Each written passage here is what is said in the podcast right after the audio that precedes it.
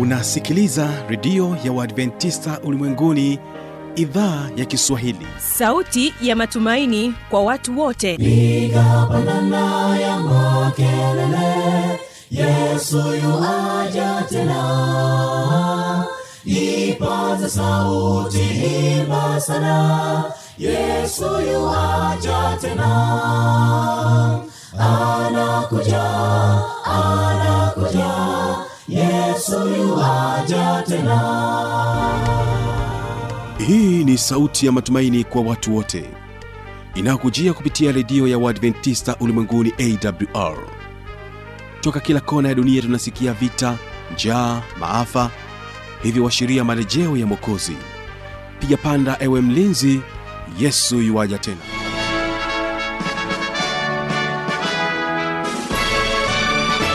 Unasikiliza idhaa ya Kiswahili ya redio ya Waadventista Ulimwenguni A W R, ikikutangazia kutoka hapa Morogoro, Tanzania, katika masafa ya mita bendi ishirini na tano. Lakini pia waweza kutusikiliza kupitia A W R Tanzania na A W R Intercity Mbeya. Hivyo msikilizaji, napenda nikukaribishe katika kipindi hiki kizuri ambapo utaungana nasi tunapoanza kusikiliza kipindi cha Ijali Afya Yako, na mara baada ya hapo utapata kusikiliza kipindi cha Siri za Ushindi. Ni imani yangu ya kwamba hali yako ni njema. Mimi jina langu Habiba Chilumshana. Kumbuka tu ya kwamba tunapatikana katika masafa ya mita bendi ishirini na tano hapa Morogoro. Lakini pia waweza kutusikiliza kupitia A W R Tanzania na A W R Intercity Mbeya. Vile vile tupo katika tovuti ya double-u double-u double-u dot a w r dot org. Nchini Kenya katika masafa ya themanini na tisa nukta saba F M Kisima tunapatikana pia. Basi tusikilize wimbo kutoka kwao Mikocheni S D A Choir, wimbo unaosema mwisho wa mambo yote. Mara baada ya hapo kipindi cha Ijali Afya Yako.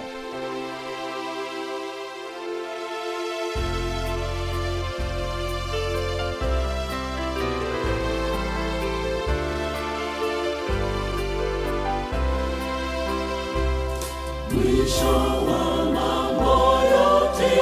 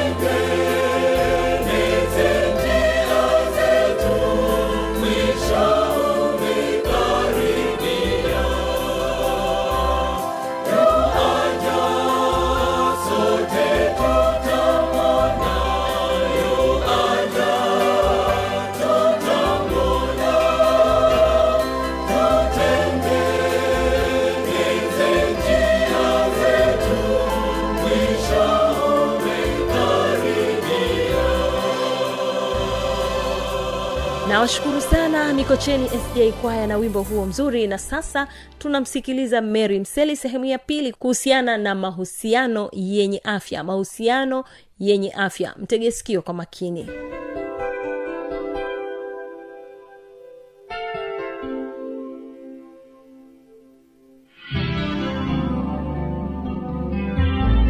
Kitu kingine ambacho kinajenga mahusiano yenye afya tunasema ni mawasiliano yenye uwazi. Unapokuwa na mawasiliano ya uwazi, hii inakusaidia pale kuzungumza au kuhusisha vile vitu ambavyo inaweza kawa ni changamoto, inaweza kawa ni mafanikio, inaweza kawa tu ni mambo yako tu ambayo unatamani sehemu fulani yafike yafike kwa wakati fulani. Kwa hiyo unapojaribu kumshirikisha mtu ambaye unaona kwako ni wa muhimu, ni wa, wa ambaye anaweza akakusaidia kwa mawazo. Kuwa muwazi, usikae na kitu ambacho kikawa kinakuumiza kwamba ukashindwa kufanya maendeleo yako kwa sababu tu unaogopa kuwa wazi. Kuwa muwazi ambapo utakaposaidika. Sio hilo tu, inaweza kawa pia hata kwa mtoto kwa baba au mtoto kwa wazazi au wazazi kwa watoto. Wazazi wameona mtoto wa, wa fulani labda amefanya kitu fulani, ame, amefanya kosa ambalo sio zuri. Baada ya kwenda kusema kwa mtu mwingine, ni vizuri wewe kama mzazi au mlezi ambaye umemwona huyo mtoto anafanya hicho kitu ambacho sio kizuri, ukamfuata, ukaongea naye, ukamueleza kwamba mwanangu, hicho unachofanya sio kizuri. Hicho unachoinanacho sio kizuri. Kuwa muwazi, mawasiliano yenye uwazi yatajenga urafiki zaidi. Na sio hilo tu, inaweza kawa labda ni mtu ambaye labda alikuwa ameenda hospitali, akakutwa na hali fulani ya kiafya ambayo sio nzuri. Usikae kimya ikiwa kama unajua hiyo hali. Ili upone ni lazima umshirikishe mtu, labda kulikuwa kuna changamoto labda ni ya kiafya, labda inahitajika kiasi fulani kwa ajili ya matibabu. Kuwa muwazi ili ujue jinsi watu wajue jinsi gani ya ya kukusaidia na sio kukaa kimya tu, kwa sababu watu wengine wanaweza kukaa kimya. Kadri unavyozidi kukaa kimya, kile kitu ambacho kinakutatiza, ambacho unaona kinakusumbua, ni una shida nacho, kinakufanya unakuwa unalimbikiza mambo moyoni na yanakuwa baadaye yanakuumiza bila wewe kujua. Sio hilo tu, tunasema kuwa wa kweli, na hii inahusisha kuwa mwaminifu na mwadilifu. Pia hutakiwi kuficha mambo au kufanya vitu kwa siri, mfano kusaliti kwa wale wanandoa. Kuna wengine wanaweza wakawa na wasaliti wenzao bila kujua. Kuna wale ambao wanadanganya, na utakapofanya hivyo utajihisi salama na uko huru, na huo unaohusiana na kujua kuwa hau, hauwezi kumuumiza kihisia au kimwili, kwa sababu unafahamu wanakuheshimu na kufariji au kukutia moyo kufanya maamuzi sahihi. Kwa hiyo mtu unapokuwa mkweli, ile hali ya ya kudanganya sidhani kama itahusika hapa. Unapokuwa mkweli, madanganyo hayatakiwi. Unapotakiwa kuwa mkweli, usaliti hapa hautakiwi, wala hautakiwi kutunza siri. Ndio, hatutakiwi kufanya mambo ya siri. Tunatakiwa kufanya mambo ya siri katika mambo yetu baadhi. Inashauriwa ina, ina, ina hivyo, lakini sio katika kila kitu. Na muda mwingine ni vizuri ukashare na mtu yule ambaye una, unajua unamwamini kwamba nikimwambia hiki kitu atanisaidia. Lakini sio hilo tu, kufanya kazi kwa umoja. Mahusiano yenye afya huambatana na kufanya kazi kwa umoja. Nasema mahusiano yenye afya hutafsiriwa kama umoja. Mfano, watu wanapokuwa makazini, wanapofanya kazi kwa pamoja, wanaposaidiana, ile ina, ina, ina kwanza inaleta inaleta kufahamiana zaidi. Ina ina inasaidia kumjua mwenzako ni mtu wa aina gani. Ile mnavyofanya kazi kwa pamoja, hata kuna kuna muda mwingine mnaweza mkapishana, unajua kabisa hapa mm, mimi nafanya kazi na mtu wa aina gani, kwa hiyo niendane naye kivipi au nimchukulie vipi, kwa sababu kikawaida watu tunatofautiana kitabia, kimatendo, kwa sababu kila mtu ana tabia zake, kila mtu ana matendo yake. Kwa hiyo pale ambapo mnafanya kazi kwa pamoja, itasaidia kujua kwamba mwenzangu huyu yeye ni wa aina hii, kwao niendane naye hivi, na huyu mwenzangu ni wa aina hii, niendane naye hivi, kwamba huyu mwenzangu yeye hapendi kitu fulani, anapenda kitu fulani. Lakini hiyo ni kwa sababu ya nini? Ya kufanya kazi kwa pamoja. Kitu kingine tunasema mahusiano yenye afya yanajengwa na utatuzi wa migogoro.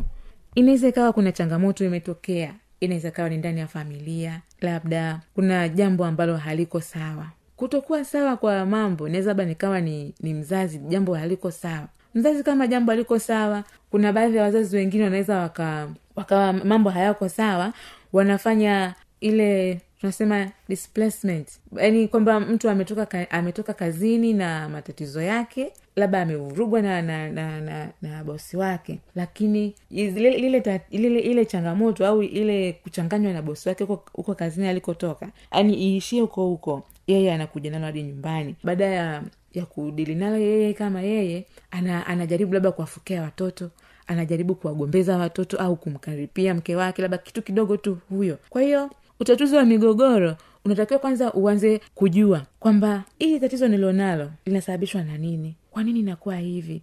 Kwa changamoto ambayo una, ambayo unayo isi, isifanye kawaathiri wengine.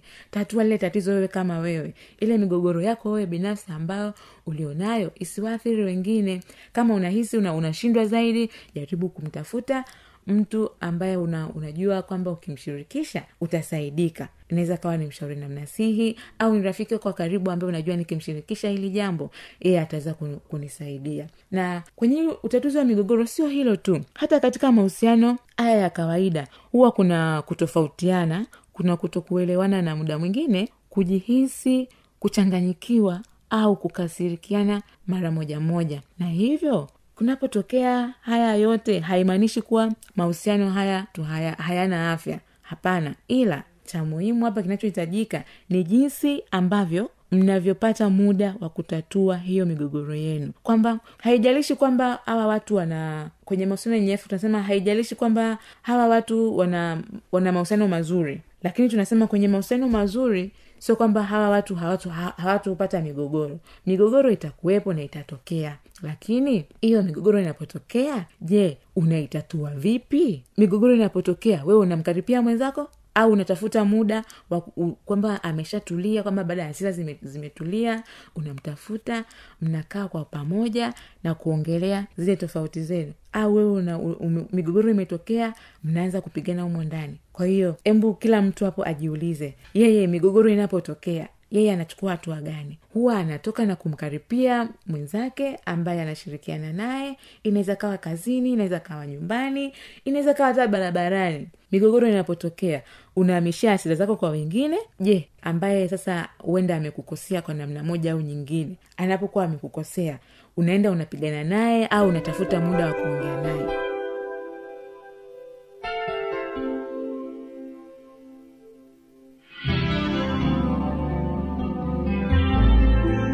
Msikilizaji, inawezekana ukawa na swali au na changamoto. Namba za kuwasiliana ni hizi hapa.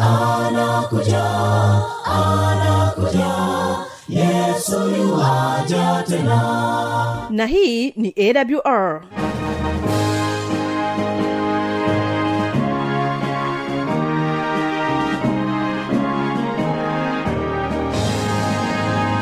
Radio Adventista Ulimwenguni, A W R, sanduku la posta mia moja sabini na mbili, Morogoro, Tanzania. Anwani ya barua pepe ni kiswahili at a w r dot org. Namba ya mawasiliano simu ya kiganjani sifuri sita tano tatu tano saba sifuri nane moja nne. Na pia unaweza kuwasiliana nasi na idhaa ya Maasai kwa nambari sifuri saba sita tisa tisa nane sita tatu tano tano. Ukiwa nje ya Tanzania, kumbuka kuanza na namba kiunganishi alama ya kujumlisha mbili tano tano. Unaweza kutoa maoni yako kwa njia ya Facebook kwa jina la A W R Tanzania.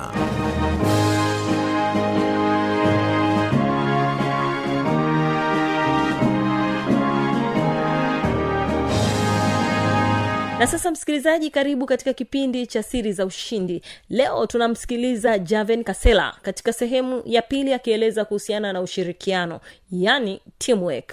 Hebu mtegee sikio.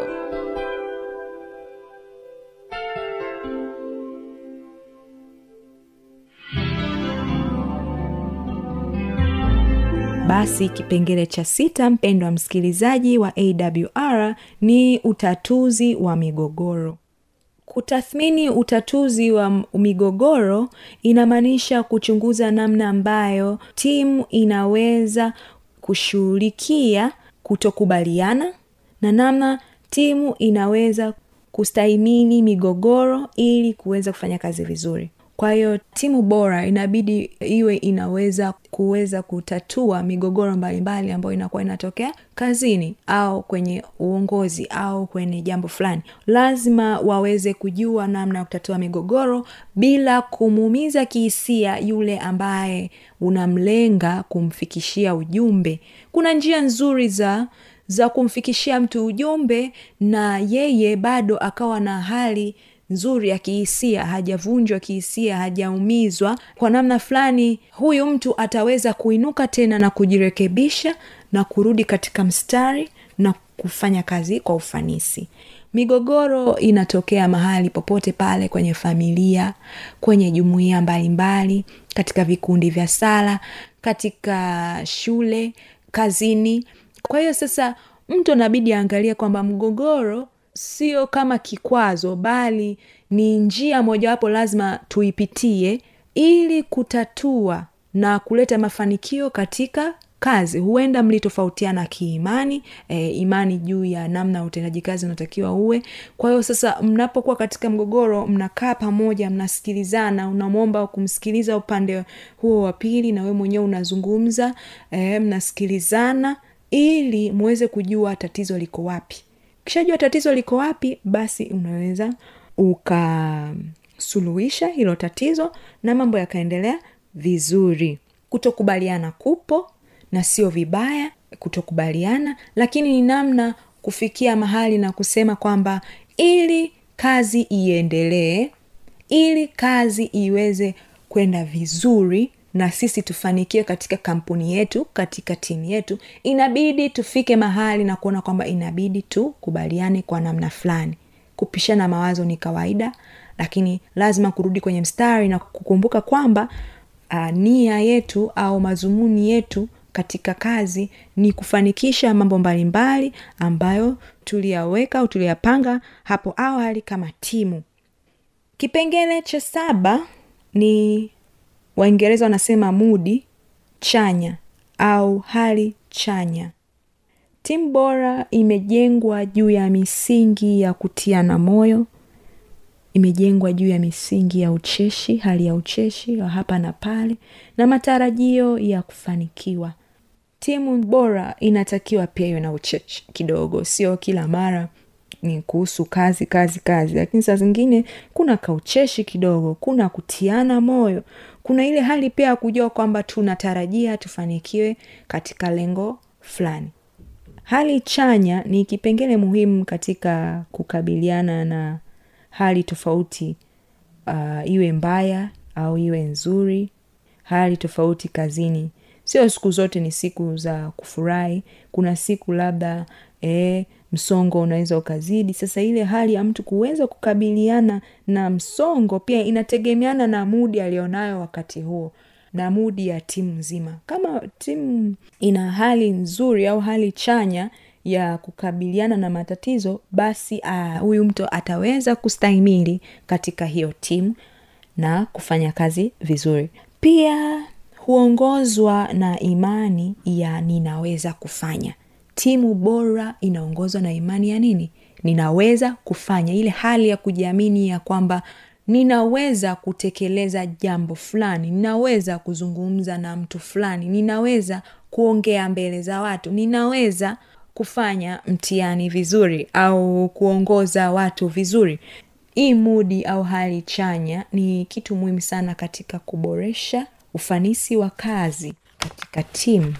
Kulingana na mfumo huu, timu inaweza ikastawi na kuleta tija kulingana na hivyo vipengele saba ambavyo nimetaja hapo awali. Na kwa maneno ya Henry Ford alisema kwamba kuja pamoja ni mwanzo, kukaa pamoja ni maendeleo, kufanya kazi kwa pamoja ni mafanikio. Kwa lengo la timu sio tu kuja kwa pamoja au kukaa pamoja, bali ni kufanya kazi kwa pamoja na kwa ufanisi. Kama Henry Ford alivyosema, mtu akifanya haya yote au timu ikizingatia haya yote, basi watapata mafanikio. Je, wewe ni sehemu ya timu yenye ufanisi? Unadhani unaweza ukafanya nini ili kukuza e, ufanisi kazini au ujuzi uliopata siku ya leo? Basi mpendwa msikilizaji, ni kuache na hilo swali, lakini pia naweza nikatoa mfano wa timu bora au timu inayofanya kazi kwa ufanisi. Mfano, timu ya mauzo katika makampuni mbalimbali huwa zinafanya kazi kwa ufanisi mzuri mno, huwa wanakuwa wanapata mafundisho mazuri ambayo yanawafanya wao waweze kuwa bora katika kazi au eneo lao la kazi. Mfano, e, timu ya mauzo ya C R D B, timu ya mauzo ya benki ya D T B, timu ya mauzo ya Coca-Cola. E, kama hawa watu wasingekuwa na timu bora, e, haya makampuni yasingekuwa na timu bora, basi ni kuahidi kwamba kampuni ingekuwa imeshakwisha kufa zamani. Ingekuwa imekwisha kufa zamani. Kwani timu ya mauzo ndo inayokuza kampuni.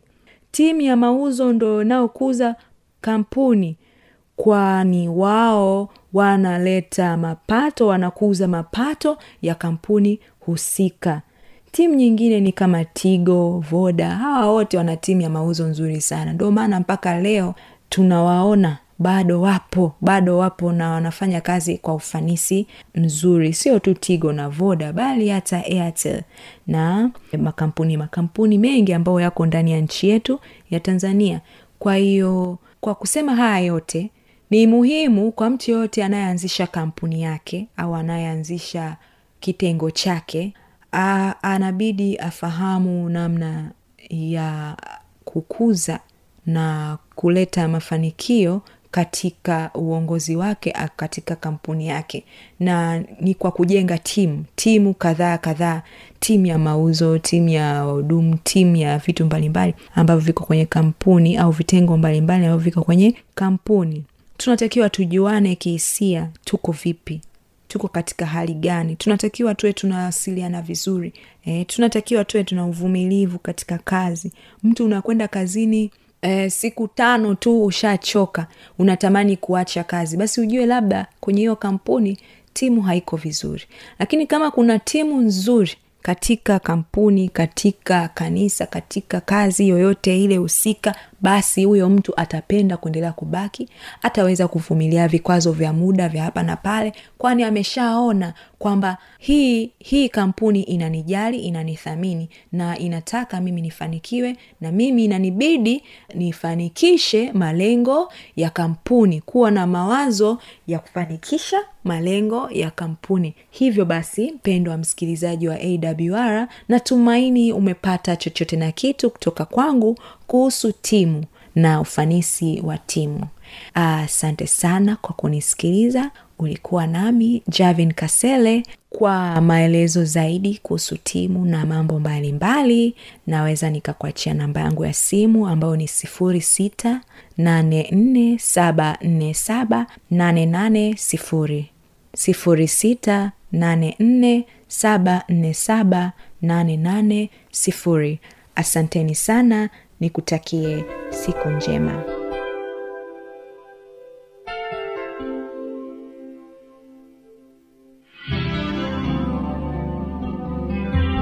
Na kwa kufikia hapo, sina la ziada. Asante sana kuwa pamoja nami toka tumeanza kipindi hiki na mpaka tumefikia tamati yake. Mungu akubariki sana. Jina langu Habiba Chilumshana. Nikutakia usikilizaji mwema wa vipindi vinavyoendelea. Kumbuka tu kwamba kesho kitakuwepo kipindi cha Biblia Kujibu, usipange kukosa. Studio na kuacha nao Mikocheni S D A Choir na wimbo unaosema Kama Bwana Angehesabu. Wategee sikio.